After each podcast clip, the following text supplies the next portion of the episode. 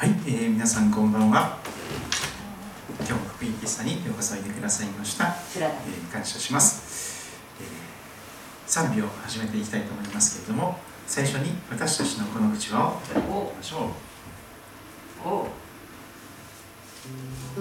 う。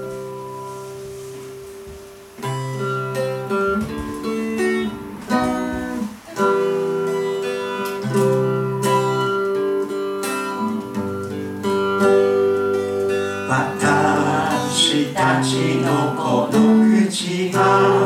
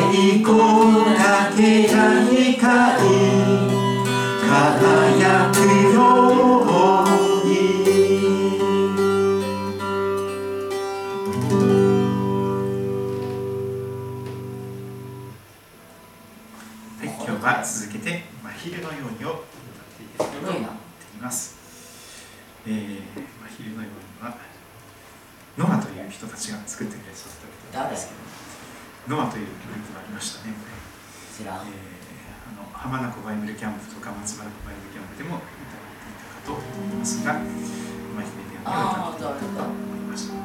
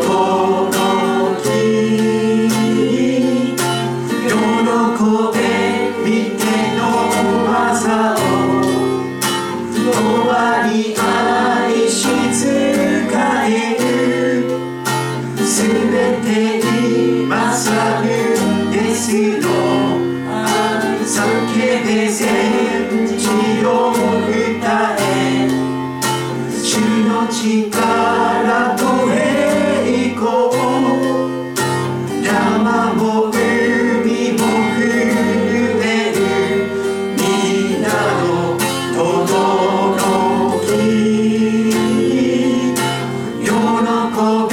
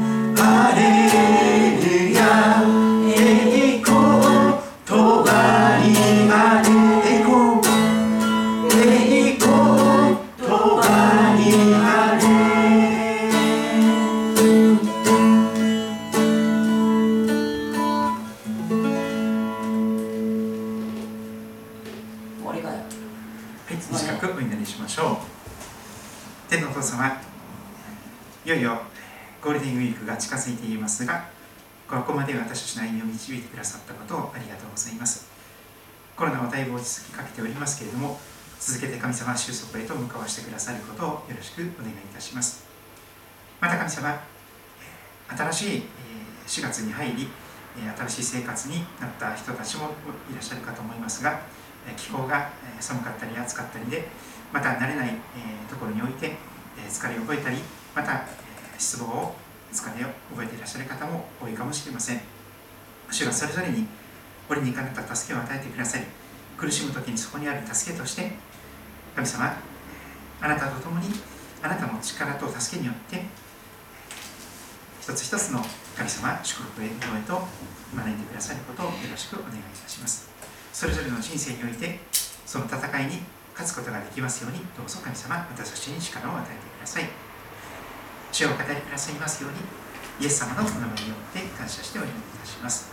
アーはいありがとうございます。お、えー富士山実はですねあの杉戸に16年17年目になりますけれども古利根川にえーある場所に行きますとこのある時間帯になると富士山のシルエットが古利根川に映り込むという素敵な場所があります。どこ探してみてください。教えろあよの姫宮に向かっていく方なんですよね。この杉戸から杉姫宮の方に下流の方に少しずつ向かっていくとこう、まあ、ぐっと曲がってるところですね。そしてまっすぐその富士山の方に向かって古利根川が流れていくところがありますがそこにある時間帯に行きますとですねこんな風に古利根川に富士山が逆さに映っているという素敵なものがあどうやって撮るんだよこういうの。はい、あのその時間帯に行くと撮れます。ただしあの風が強いとこれまたですねあのぼやけてしまってなかなか難しい風がなくて静かな そしてあの晴れた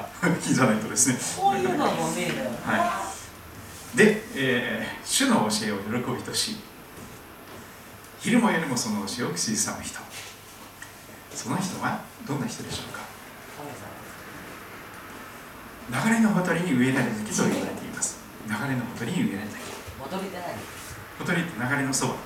流れの近くに植えられた木時が来ると実を結びその葉は枯れずそのなすことは全て栄えると約束されております。旧約聖書詩編一編の2節3節の御言葉です。新海訳2017ですけども。一回やってですね。はい。それですからこれだけは覚えておきたい聖書の言葉100を順番に味わあそれプレゼントでいいよ。人生の旅を聖書とはい、えまた同じ回ー一番最初ですね。まあね。100, 100選んでくれていいんですけど一番最初が一番大切ですこの最初の初めの一歩この創世記一章一節がとてもとても大切です。何回やってんの？よ初めに神が天と地を創造された。これは聖書だけが語ることができるメッセージです。作り主なる神様だけが語ることができるメッセージです。は神様が天と地を作られたんだよと自己紹介をされております。創世記を見ますとですね神様は言葉によって天と地を作られました光あれとおっしゃると光ができたんです。神様の言葉は出来事になります。神様の言葉は力があるので光ありなさいっていうとそこに光ができるんです。でそしてですねこの海しかなかったようなえー地球の中でですね海と陸が分かりなさいっていうと神様の言葉に従って分かりましたと言ってですねす地球の表面が動いてですね陸地と海に分かれていったそんなことが続いていきます。そして大空を作られえそして陸地の上にはですね植物や、えー生き物を作っていかれました。そして海の中にはたくさんの、えー魚とかタコとかイカとか クジラとかシャチとかいろんなものを作っていかれました。シャチ？はいシャチ知ってますか？あの鴨川シーワールドっていうところに行くとですねシャチが、あのーいろんな訓練されてですね素敵なパフォーマンスをすることがあります。私もまだ行ったことないんですけど一度は行ってみたいなと思ってるんですが 初めに神が天と地を創造された、えーこれは本当に神様だけが聖書だけが語ることができるメッセージです。人間はこの宇宙は偶然に存在しているわけじゃないよ。神様がただ一人の神様が全てをデザインなさってそして存在へと招いてくださりそして命を与え生かしておられる。あなたは偶然に生まれてきたわけではないですよ。神様に愛されるために神様に望まれてそして生まれてきたんですよ。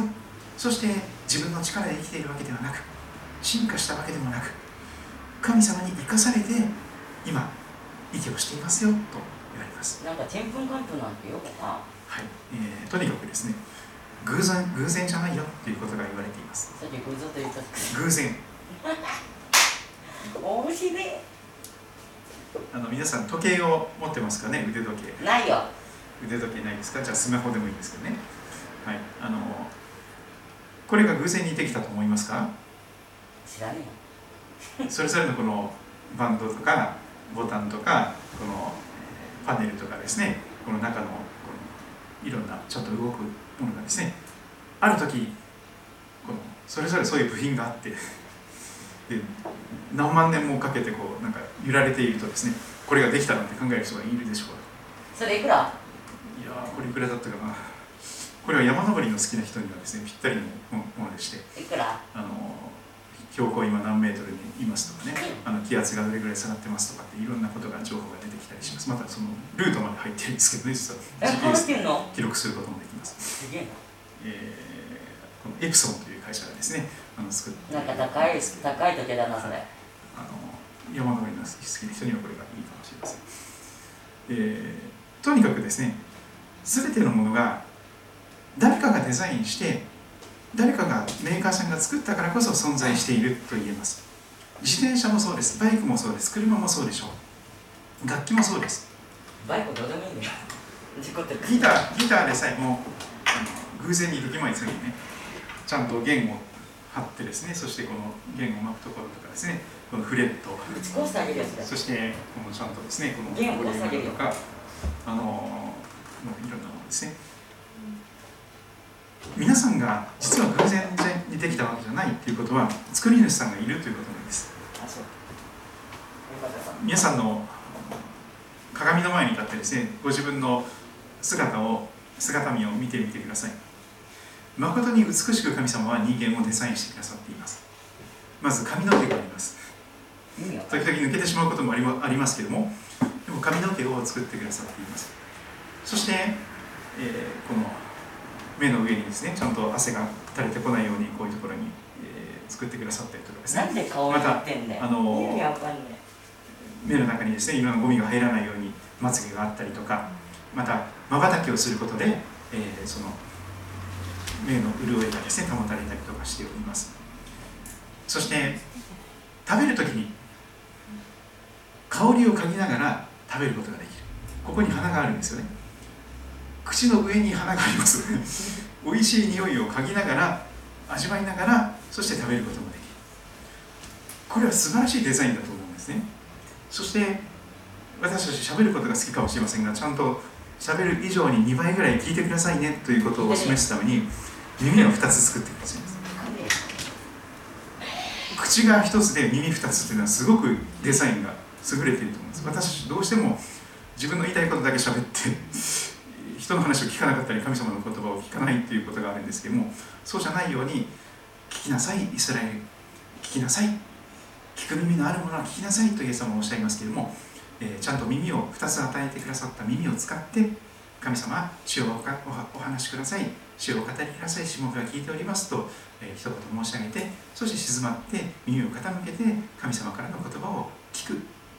これはすごく大切なことです、えーマルタさんとマリアさんという2人の姉妹が、えーいた話が出てきますけど聖書の中、お姉さんのマルタさんの方はすごくおもてなしが好きな、よく動く方でありました。すぐ気がついていろんなことをさささっと準備して食事のおもてなしとかいろんなことでそしてイエス様を招いてイエス様のおもてなしをしようと頑張っていました。妹のマリアさんはちょっとおとなしいタイプのおとなしいタイプだったんですね。でイエス様の足元にちょこんと座ってそしてイエス様の話されるその御言葉に耳を傾けていた。という妹さんの姿がありました。お姉さんだんだんイライラしてきたんです。私だけがしなきゃいけないことをしているわ。イエス様妹に私の手伝いをするように言ってくださいよ。何もしてくれてません。私だけがしなきゃいけないことを一生懸命やってワンモテです。この妹に何とか言ってください。一緒に手伝うように。ところがイエス様はその時におっしゃったんですよね。まずねぎらいの言葉がありがとうの言葉がありましたマルタマルタいろいろなことを気を使っていろんなことを忙しく動き回ってくれてありがとう。でもどうしても必要なことは一つです。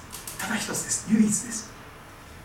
妹のマリアさんはその良い方をどうしてもしなきゃいけない一つのこと。神の言葉を聞くという聞く祈りを彼女はやっている。彼女からそれを取り上げちゃいけないとイエス様はこの妹をかばってくださったんですよね。聖書の言葉を開くということは耳を傾けるということです。そして聖書の言葉を開くというのは天を見上げることに似ています。天を見上げるとですねあのいろんな星が特に松原湖に行くとですね見えるですよね多分ね。天の川も見えるですよね。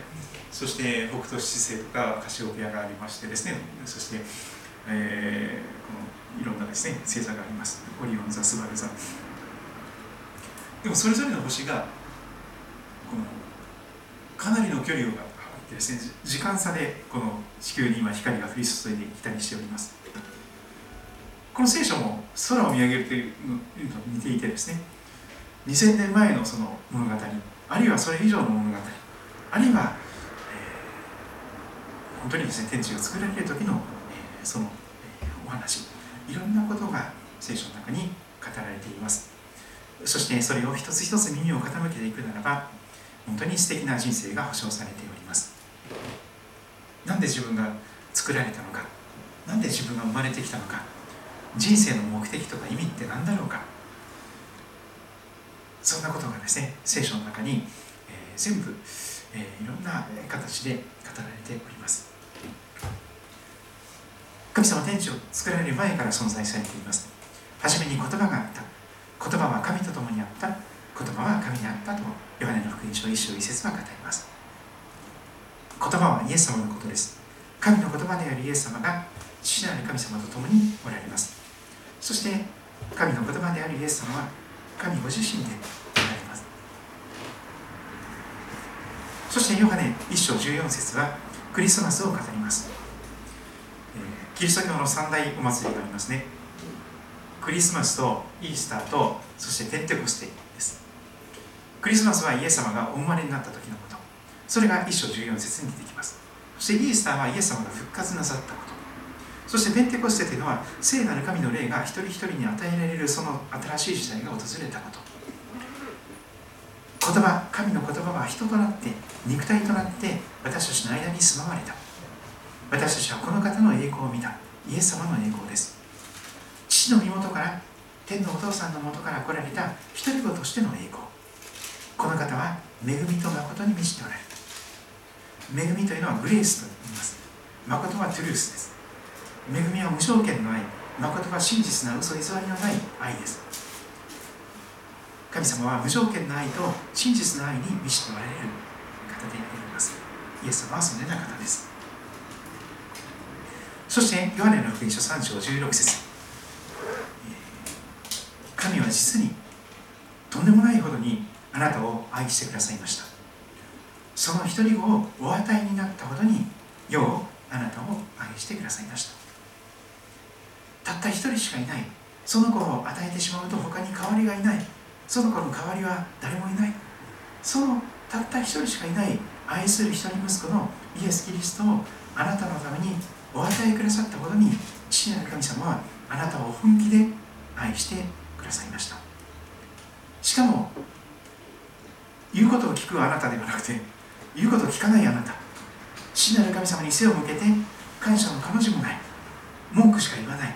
そういうあなたをそれでも愛して受け入れてくださったんです。素晴らしいプレゼントを与えてくださいました。イエス様は世界で最高のクリスマスプレゼントなんです。神は実にその愛する一人息子でさえもあなたのために与えてくださるほどにあなたを本気で愛されています。それには目的があります。それは御子イエス様を信じるあなたが一人として滅びることなく永遠の命を持つためである。人間は一度死ぬことと死後に裁きを受けることが定まっています。もし罪を持ったままで永遠の命を持たなければ永遠に苦しまなければいけなくなります。いわゆる地獄というところに行ってしまうことになります。でも一人として滅びることなくというのは一人として地獄に行ってほしくないんです神様。永遠の苦しみなんていうところにあなたを入れたくないんです。ですから永遠の命をあなたに与えたい。そのためにこの聖書が書かれています。永遠の命いわゆる天国というところに入ることができる命です。そしてローマ人への手紙3章23節嘘つかない神様の約束の御言葉はこう語ります。すべての人は罪を犯して神の栄光を受けることができず。猫かぶることができる。すべての人は猫をかぶっています。みんな本性は罪人なんです。みんな自分自分勝手で自己中心で自分さえ良ければそれでいいということです。私ももちろんそうです。猫かぶってんだ。すべての人は罪を犯して神の栄光を受けることができずそのままではえーどう頑張っても神様の前に正しいと認めてもらえないどんなに猫をかぶっても神様にはバレバレ。全部分かっていて見抜かれている。見抜かれてそのままでは絶対にあなたを天国に入れることができない。あそう。そうです。うん。自分勝手な罪人である私たちですから。猫かぶってでもいい。罪の報酬は死です。罪が下さるお給料は死です。一生懸命頑張ったら罪は死という現実をくださいますもらいたくないプレゼントですね。もらいたくないお給料ですよ。でもどれだけ頑張っても人間は死でしかもらえない報いとしてもらえるものは死だと語ります。罪が死をもたらしているんです。神様から離れた離れて生きようとする。命の源である神様から離れて自分だけで生きていける。神様なんかいなくても私一人で生きていけますというそれが罪なんです。命の源である神様から自分を切り離して生きようとする。つ当然死死が、はい、あの速やかに死が訪れます。イエス様はおっしゃいました。私はブドウの木あなた方は枝でしかありませんよ。それイエスにそれに聞いかい。そうイエス様がブドウの木で私たちは枝でしかないんです。枝はブドウの木にしっかりとつながっていなければ枝だけではどう頑張っても実を結ぶことができないんです。私自分で自分を生かすことができます。自分で実を結ぶこともできます。神様なんかいなくても大丈夫です。私は神様なんかいなくても大丈夫なので自分を切り離して自分だけで生きていきます。神様さようならって言って自分を切り離してそれが罪人なんです。それが罪なんです。神様から離れて生きることが罪です。そうするとブドウの木から切り落とされた枝はどうなりますか？知らない。ブドウの木じゃなくてもいいんですよ桃の木でもみかんの木でもいいんですよ。はい。あのリンゴの木でもいいですよ。キウイの木でもいいです。梨でも。このような種が多いです3年かけ8年。どんな木でもその枝枝を切り落としてしまうと枝は速やかに枯れます。枯れ枝になります。そこに命がなくなってしまうんです。それが死です。もはや新しい葉っぱを出すこともできない。どう頑張っても死んでいる木ですから死んでいる枝ですからそこに実がなるわけがない死んでしまっています。実は人間は心臓が動いて呼吸していても神様から離れているなら霊的には死んでいる状態なんです。死んだ魚のような状態です。もうご遺体になっていますからどう頑張っても流されていくしかできないんです。そして行き着くところは肉体の死。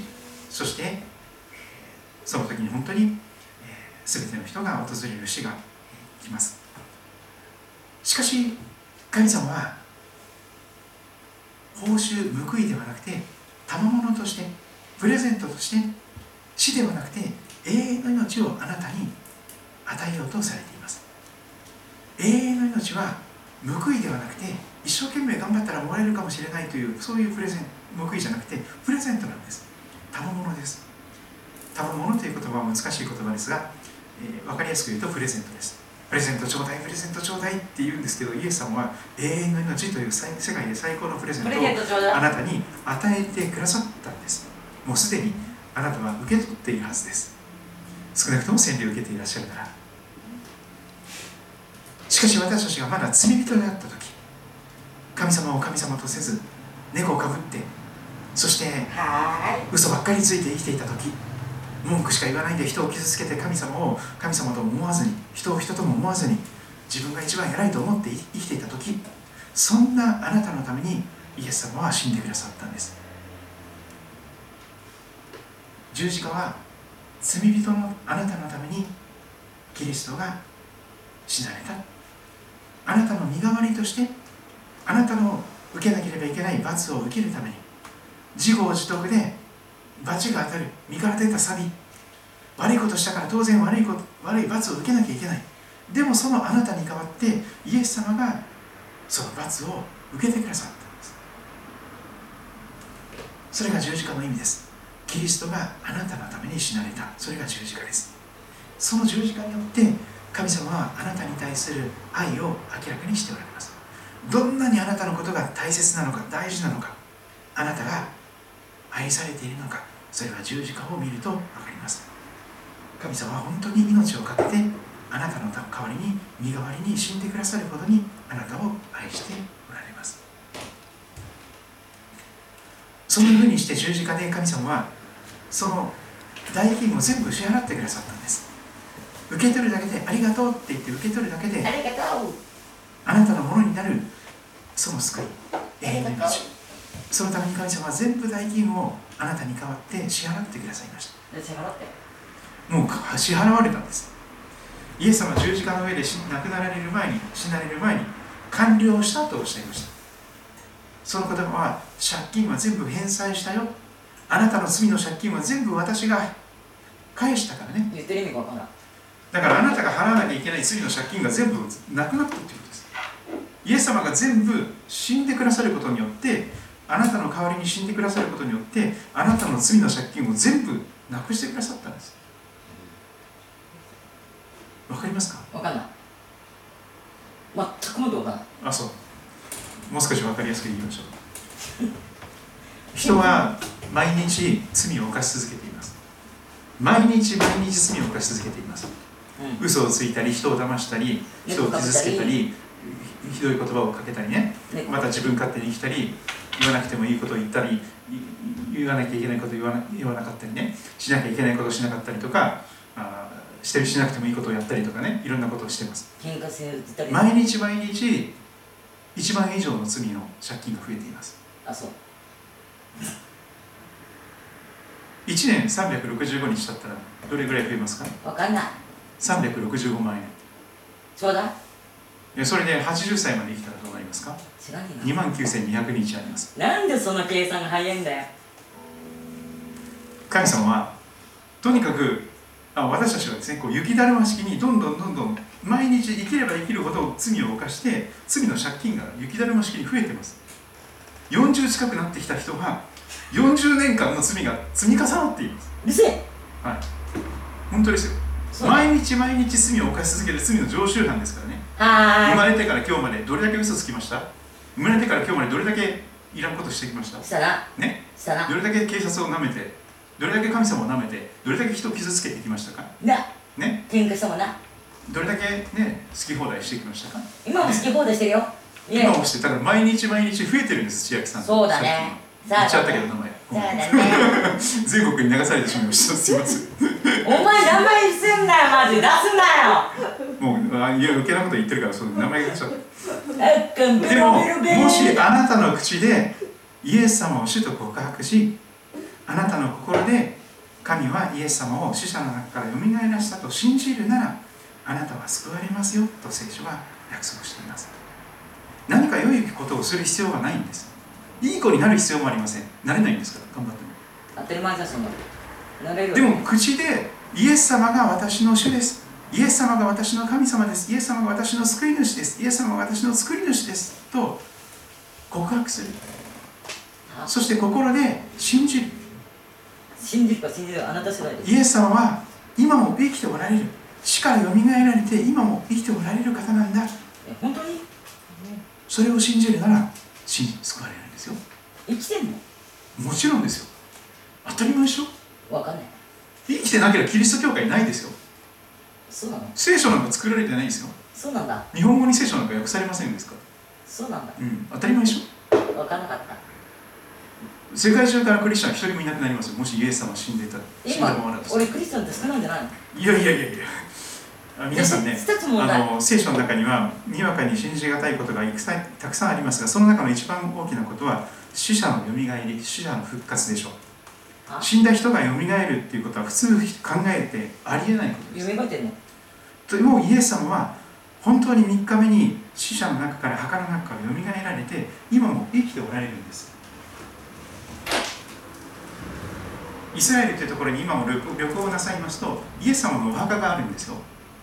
そこのお墓の中にイエス様のお骨がないです。船骨。骨か。イエス様の骨はどこを探してもありません。なんで？よみがえられて生きてるからです。なんでなくないの？おかしいじゃん。よみがえられたから生きてるんです死んでないんです。墓の中にいるいる方ではないんです。そうなの？そうだよ。空っぽなんだから。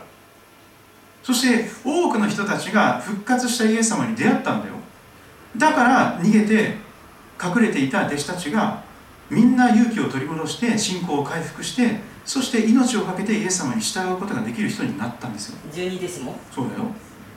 十二弟子はみんなイエス様を見捨てて逃げたんですよ。あそうなの？そうだよ見捨てたんだ。イスカリオテユダだけじゃありません。12人の弟子全員逃げました。人気3年間寝食ともにしてあれだけイエス様に愛されたのにみんなイエス様を見捨てて逃げましたよ。でどうなったのそれで？隠れました。自分が殺されたら困るから困るから。で隠れて自分がいじめられたり迫害されたら困るから隠れました。の隠れてどうしたの？でもそこにイエス様が復活のイエス様が現れたんですよ。うん。一番疑い深い人はトマスという人でしたねトマス？トマスという弟子がいました。12人の中に。知らない？うんなんか聞いたことあるトマスというのは一番信じられない人だったんです。一緒じゃん。他の人たちがそうあなたはトマスですね。うトマストマスと呼びましょう。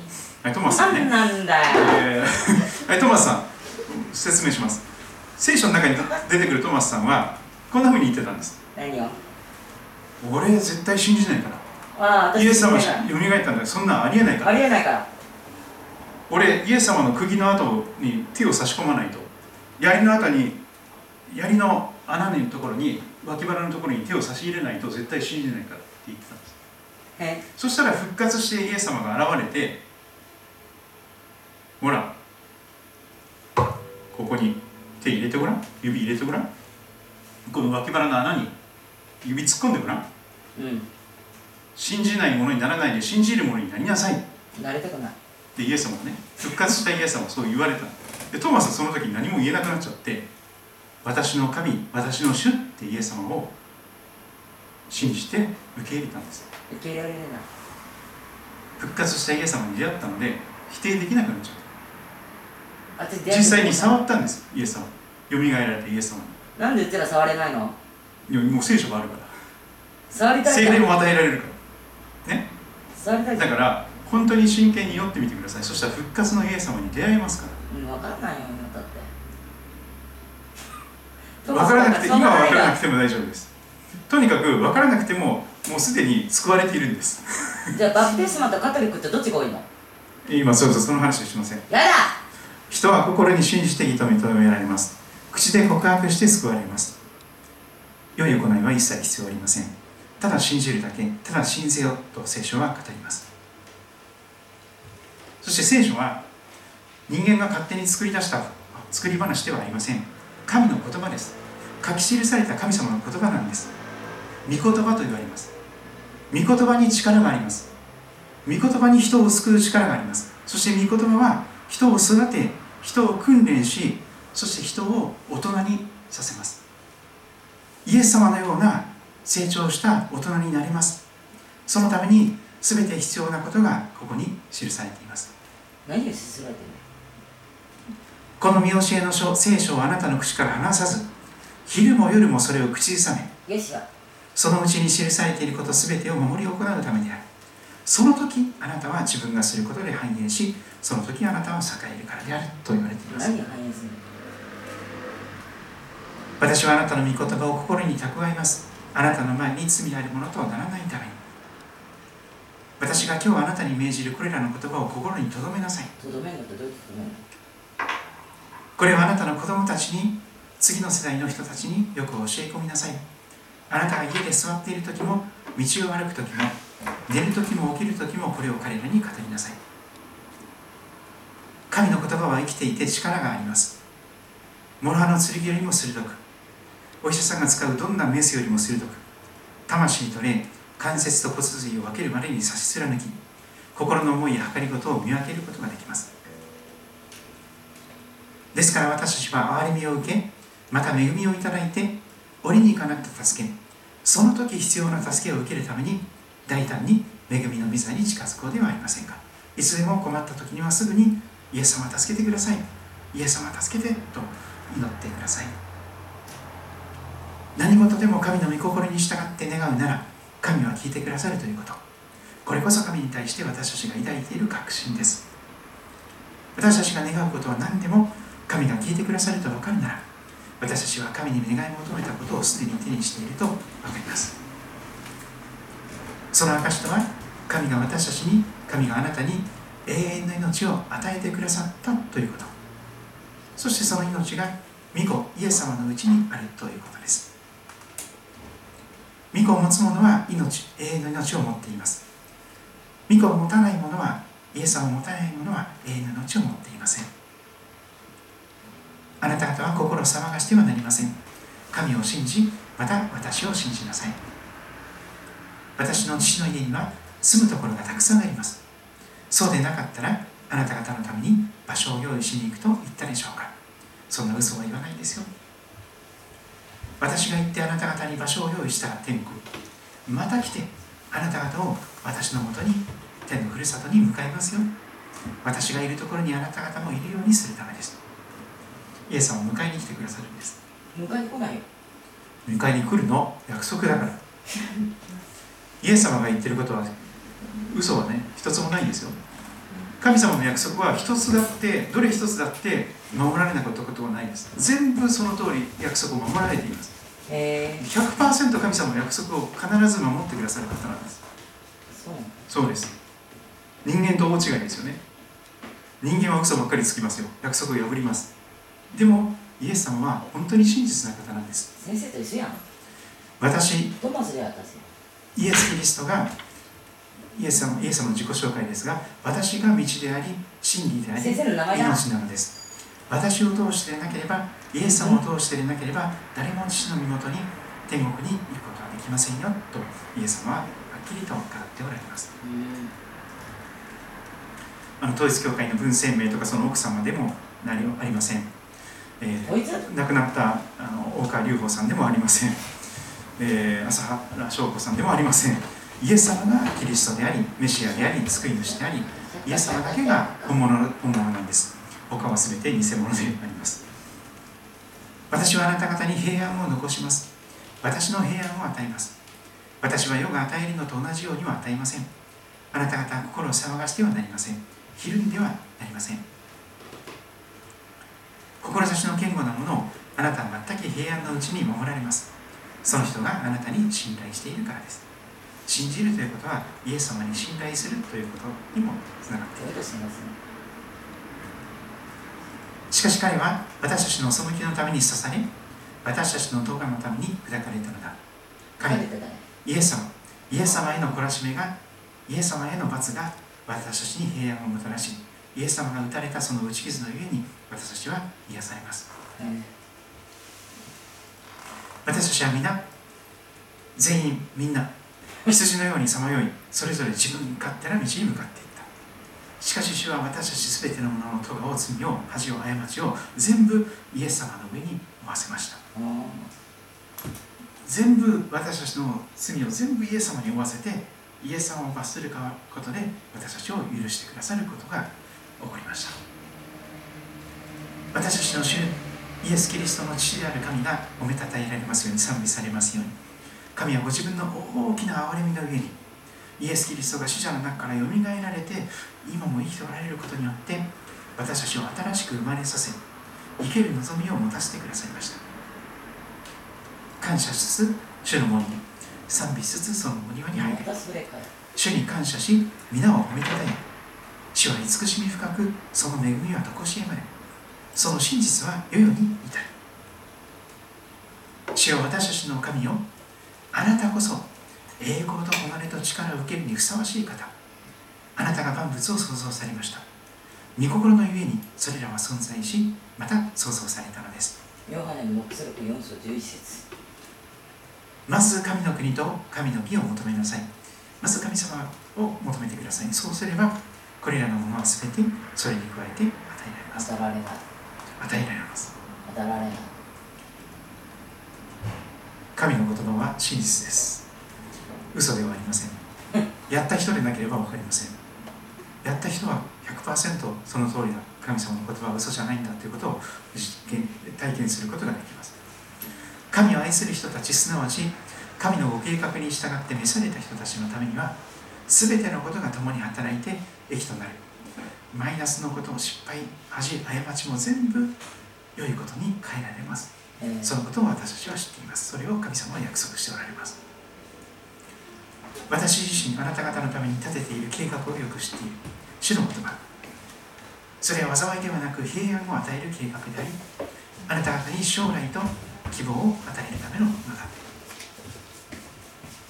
もし私たちが神が光の中におられるように、光の中を歩んでいるなら互いに交わりを持ち御子イエスの血が全ての罪から私たちを清めてくださいます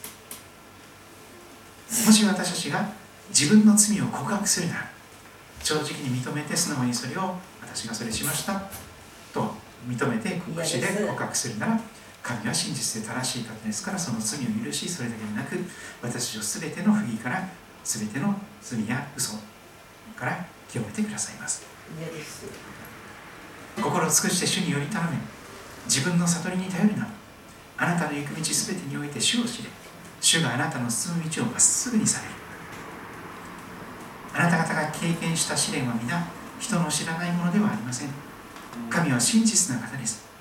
あなた方を耐えられない試練に合わせることはなさいません。むしろ耐えられるように試練とともに脱出の道を備えてくださいます。あそうあなたの重荷を主に委ねよう。主があなたを支えてください主は決して正しいものが揺るがされるようにはなされない。あなた方の思い煩いを一切神に委ねなさい。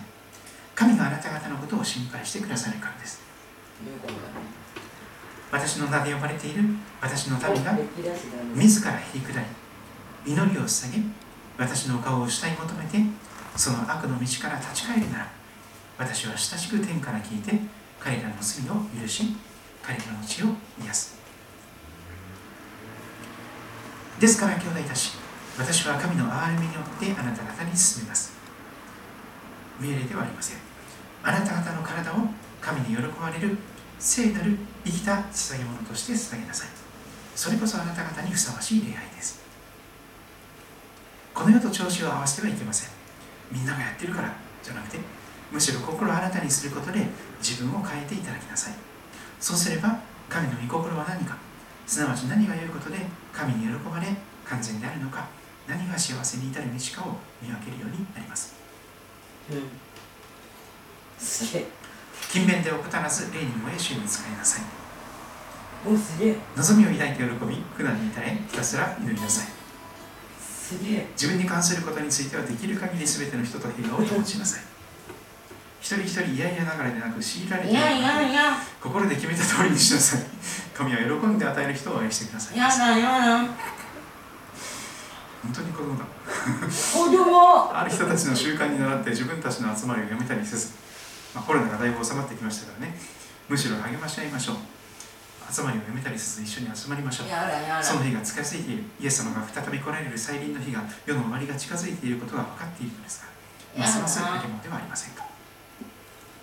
主を恐れることは知識の始め愚か者は知恵と訓戒を下げすむバカにする。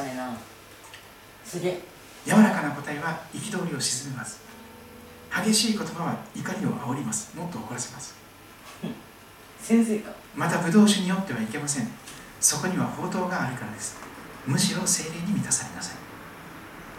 詩と賛美と霊の歌を持って互いに語り合い主に向かって心から賛美し歌いなさい。はいつでも全てのことについて私たちの主イエス・キリストの名によって父である神に感謝しなさいえキリストを恐れて互いに従い合いなさい。すげえ。しかし御霊の実は何ですか。愛喜び平安寛容親切誠意誠実乳和自制ですこのようなもの何言わせんだよ一方はありません自分であのこの聖書の言葉をね自分で朗読すると余計に覚えられます自分で発音して耳で聞くとさらに覚えやすくなります。聖書は自分で読むとそして耳で聞くととても一番良いと思います。目で追って読むだけではなかなか心に響いてきません。これは主が設けられた日この日を楽しみ喜ぼう。え毎日が神様が作ってくださった良い日です。いつも主にあって喜びなさい。もう一度言います。喜びなさい。え喜ばない。あなた方の寛容な心が全ての人に知られるようにしなさい主は近いのです。もうすぐイエス様来られるし一番そば近くにいつも共におられます。何も思い煩わないで何も悩まないであらゆる場合に感謝を持って捧げる祈りと願いによってあなた方の願い事を神様に知っていただきなさい。そうすれば全ての理解を超えたよく分からなくても神様の平安があなた方の心と思いをキリストイエスによって守ってくれます。神様の平安を受けることができます。え安心。私の兄弟たちさまざまな試練に遭う時は大変な目に遭う時にはいつでもこの上もない喜びと思いなさい。あなた方が知っている通り信仰が試されると忍耐が生まれます。その忍耐を完全に働かせなさい。そうすればあなた方は何一つ欠けたところのない成熟した完全な大人になります。どっか行ってた？あなた方のうちに知恵に欠けている人あまり頭が良くない方いらっしゃいますか？うるせえ。その人は誰にでも惜しみなく咎めることなく与えてくださる神に求めなさいそうすれば与えられます。いやあなたのこととは言ってないから。言自分ってるよ自分で自分で勝手に評評価しないで。私のことを言ってるんだから。私頭良くないんですよ。私アホだから。だから私イエス様にいつも求めてるんですよ知恵をうるせえ本当だって。もう一遍いいよあなた方のうちに知恵に欠けている人がいるならその人は誰にでも惜しみなく咎めることなく与えてくださる神様に祈りなさい。求めなさい。誰にでも与えてくださいます。惜しみなく咎めることもなく叱ることもなく気前よく求める者には誰にでも知恵を与えてくださるんです。どうしたらいいのかどっち選べばいいのかこういう大変な状況の中でどうしたらいいのか。神様教えてください。知恵を与えてくださいって素直に祈ってください。素直に祈ってください。素直に祈ると与えられます。いつも喜んでいなさい。絶えず祈りなさい。すべてのことにおいて感謝しなさい。これがキリストイエスにあって神があなた方に望んでおられることです。この恵みのゆえにあなた方は信仰によって救われたのです。それはあなた方から出たことではなく100%神様の賜物プレゼントです。行いによるのではありません。あなたが一生懸命ななんか良いことをしたからではない。誰も誇ることのないためです。実に私たちは神の作品であって良い行いをするためにキリストイエスにあって作られたのです。良い行いをするために救われたんです。神は私たちが良い行いに歩むようにその良い行いをあらかじめ備えてくださいました。イエス様を信じるときに聖書の良い行いをイエス様がさせてくださるんです。あすごいことです。良い行いまでちゃんと至れり尽くせりでイエス様が準備してくださっているんですね。当てました。今日今日もやってました。すいません。もうかなり時間が経ってますけどもう9時になってますね。その74今日はガラテヤ人への手紙の2章の20節ですね。えー2章20節なんですけど新しい新科学2017ですと19節から20節になっています。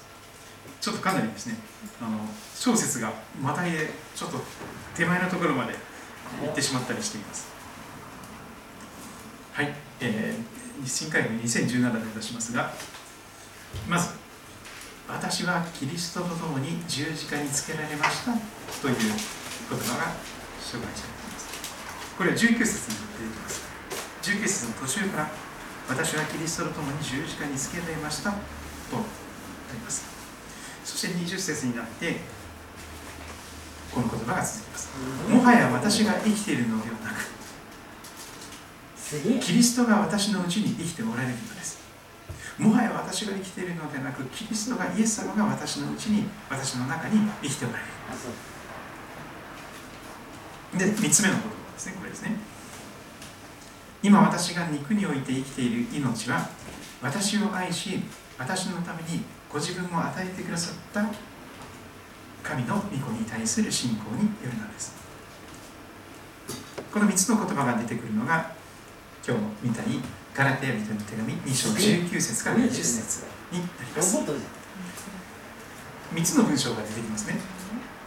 3つの丸で区切られています。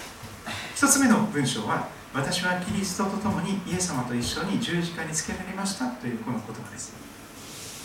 イエス様が十字架につけられた時に実はあなたも一緒に十字架につけられたと聖書は語ります。これはすごいことです。すごいことです私たちは自分で自分を殺すことは絶対できません。ゃへ滅死暴行とか言いますけども自分を滅ぼしてなんか無になって誰かのためにお世話するなんて言いますけど本当の意味で滅死暴行はできません。自分で自分を殺すことはできないんです。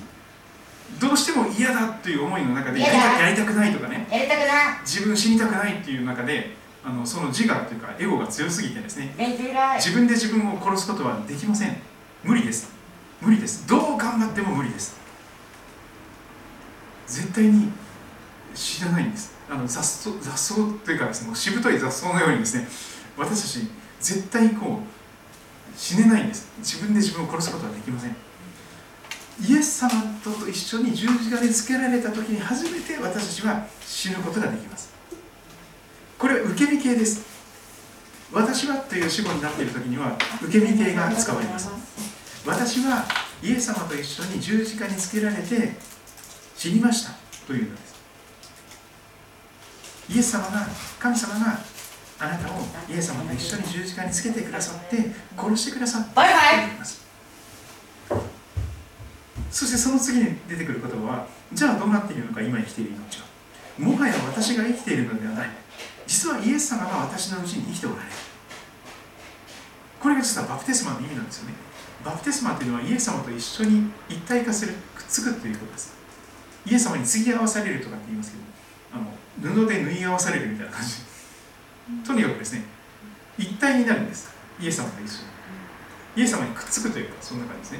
そうするとイエス様とくっついてしまうとイエス様が十字架につけられると一緒にイエス様と一緒に十字架につけられて殺されるんです。でイエス様がお墓に入ると一緒に埋葬されてしまうんです。ところがイエス様がよみがえられると一緒によみがえるんです。でイエス様が天に上げられると一緒に天に上がれる。これがキリスト信仰ですね。イエス様と一体化されるとイエス様にくっつくとイエス様とシンクロナイズド同期します。イエス様と一緒に十字架につけられて死にます。イエス様と一緒にお墓に埋葬されてお墓に入ります。でもイエス様と一緒によみがえります。その命はもはや古い自分には死んでいるんです。イエス様の命があなたのうちに脈々と躍動しておられる。もはやあなたが生きているのではなく古いあなたが生きているのではなくイエス様があなたのうちで生きておられる。キリストの命つまり永遠の命のうちに今あなたは新しく生まれて新しい命の中に生きているんだよと聖書は教えています。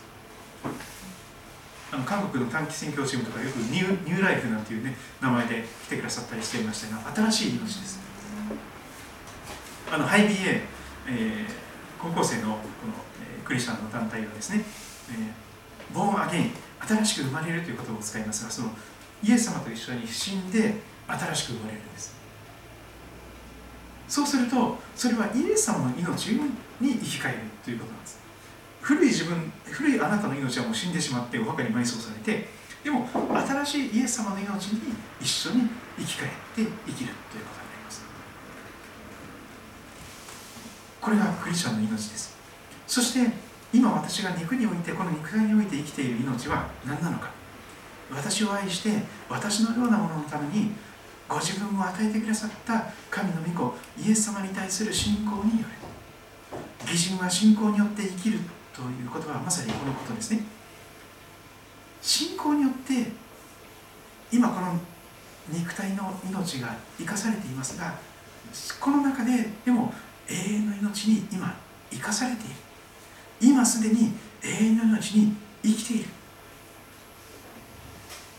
私のようなもののためにご自分の命を与えてくださったイエス様に対する信仰による新しい信仰の歩みとして今この肉体において生きている命を生きております。そんなことが言われております。3つのことが言われています。イエス様と一緒に十字架につけられて古い自分は死にました。まさにメッシあなたが滅ぼされた。古いあなたが滅ぼされた。死んでしまった。完全。にそしてじゃあ生きている今の命は何なのか。復活したイエス様と一緒によみがえったイエス様の命のうちにあなたは生きておられる。もはやあなたが生きているのではなくイエス様があなたのうちで生きておられる。息をしておられる。そして今は本当に信仰によってその永遠の命を今この地上において生き始めていることが許されているそんな、奇跡の中の奇跡が紹介されております。ガラテヤ人の手紙2章の19節20節は、えー、素晴らしいことを語っています。あの仏教を作ったお釈迦様釈尊という方はですねとにかく自分のその心を殺そうとしました。そのために座禅を組んだり修行したりいろいろされたと思うんですけどもでも本当の意味でそれは自分を殺すことはできなかったと思います。私たちはどう頑張ってもどう修行してもどう努力しても自分の自己中心な思いを殺すことができません。いつまでも自分勝手で自己中心な思いを捨てることができません。それはイエス様が十字架につけて葬り去ってくださった。そこに解決があります。イエス様と共に十字架につけられイエス様と共に葬られイエス様と共に生き返りそしてイエス様の命の中で手に向かって旅をしていく都の国の旅を一緒に生きていく。そのことをぜひ一緒にますます、えー、旅の仲間を増やしていけたらと思いますけども最後に今日も「す、べ、ての良きもので」という歌を歌っていけたらと思います。もうすでにすべての良きもので私たちは愛されて祝福されました。もう天にある全ての霊的祝福をすでに与えられています。全てをもう受けています。気づいてないだけでよく分かってないだけででもイエス様を受け入れていただいたということは天の全ての霊的祝福を全部全ての良きものを全部受けてください。もう受け止めて受け取っているということ。それですからそれが分かってくるとですね全ての良きもので、えー、全ての良きものをイエス様にお捧げしたいというそういうような思いが与えられてきますそのことを歌っていけたらと思います。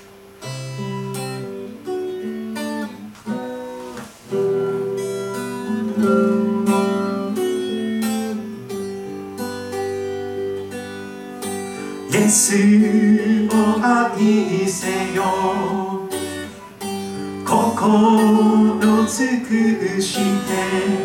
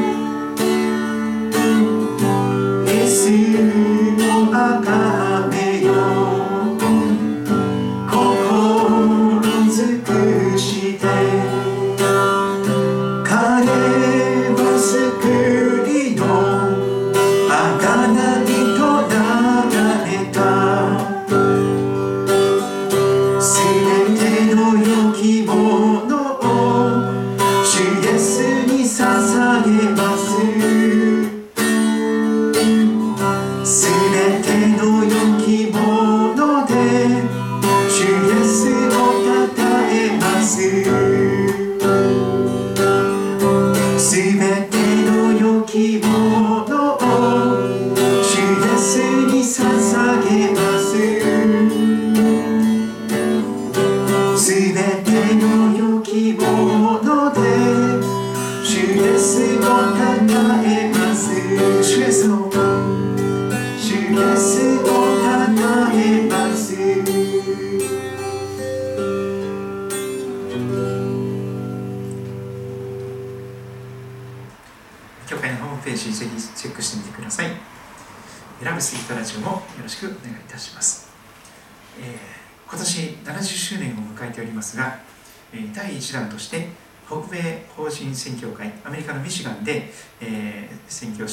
師をされている宮本俊一先生雅子先生今日本に来られていますが、えー杉戸に5月14日日曜日に来てくださる予定になっています。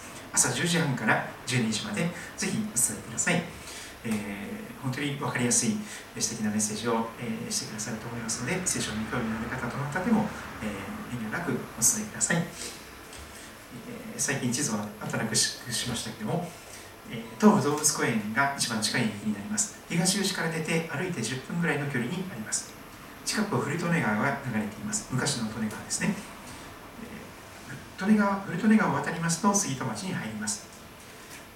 川沿いに歩いてお蕎麦屋さんの横を通ってくると一番近道ですけども、えー杉戸高校 JA の間にあります、駐車場もありますので、えーぜひ遊びに来てください、えー旧日光街道に面しておりますが杉戸町役場高札場また JA、そして理想の銀行とかいろんな銀行もある、えーところです。古い町並みがありますがぜひ、えー散歩していただいてもサイクリングでもいいかなと思います、えーということで今日も見てくださり聞いてくださり来てくださってありがとうございました。皆様の上に神様の祝福が豊かにありますようにとお祈りいたします、えー週末から新しい週に向けて皆様の上に祝福が豊かにありますようにとお祈りいたします。またお会いしましょう。God bless you.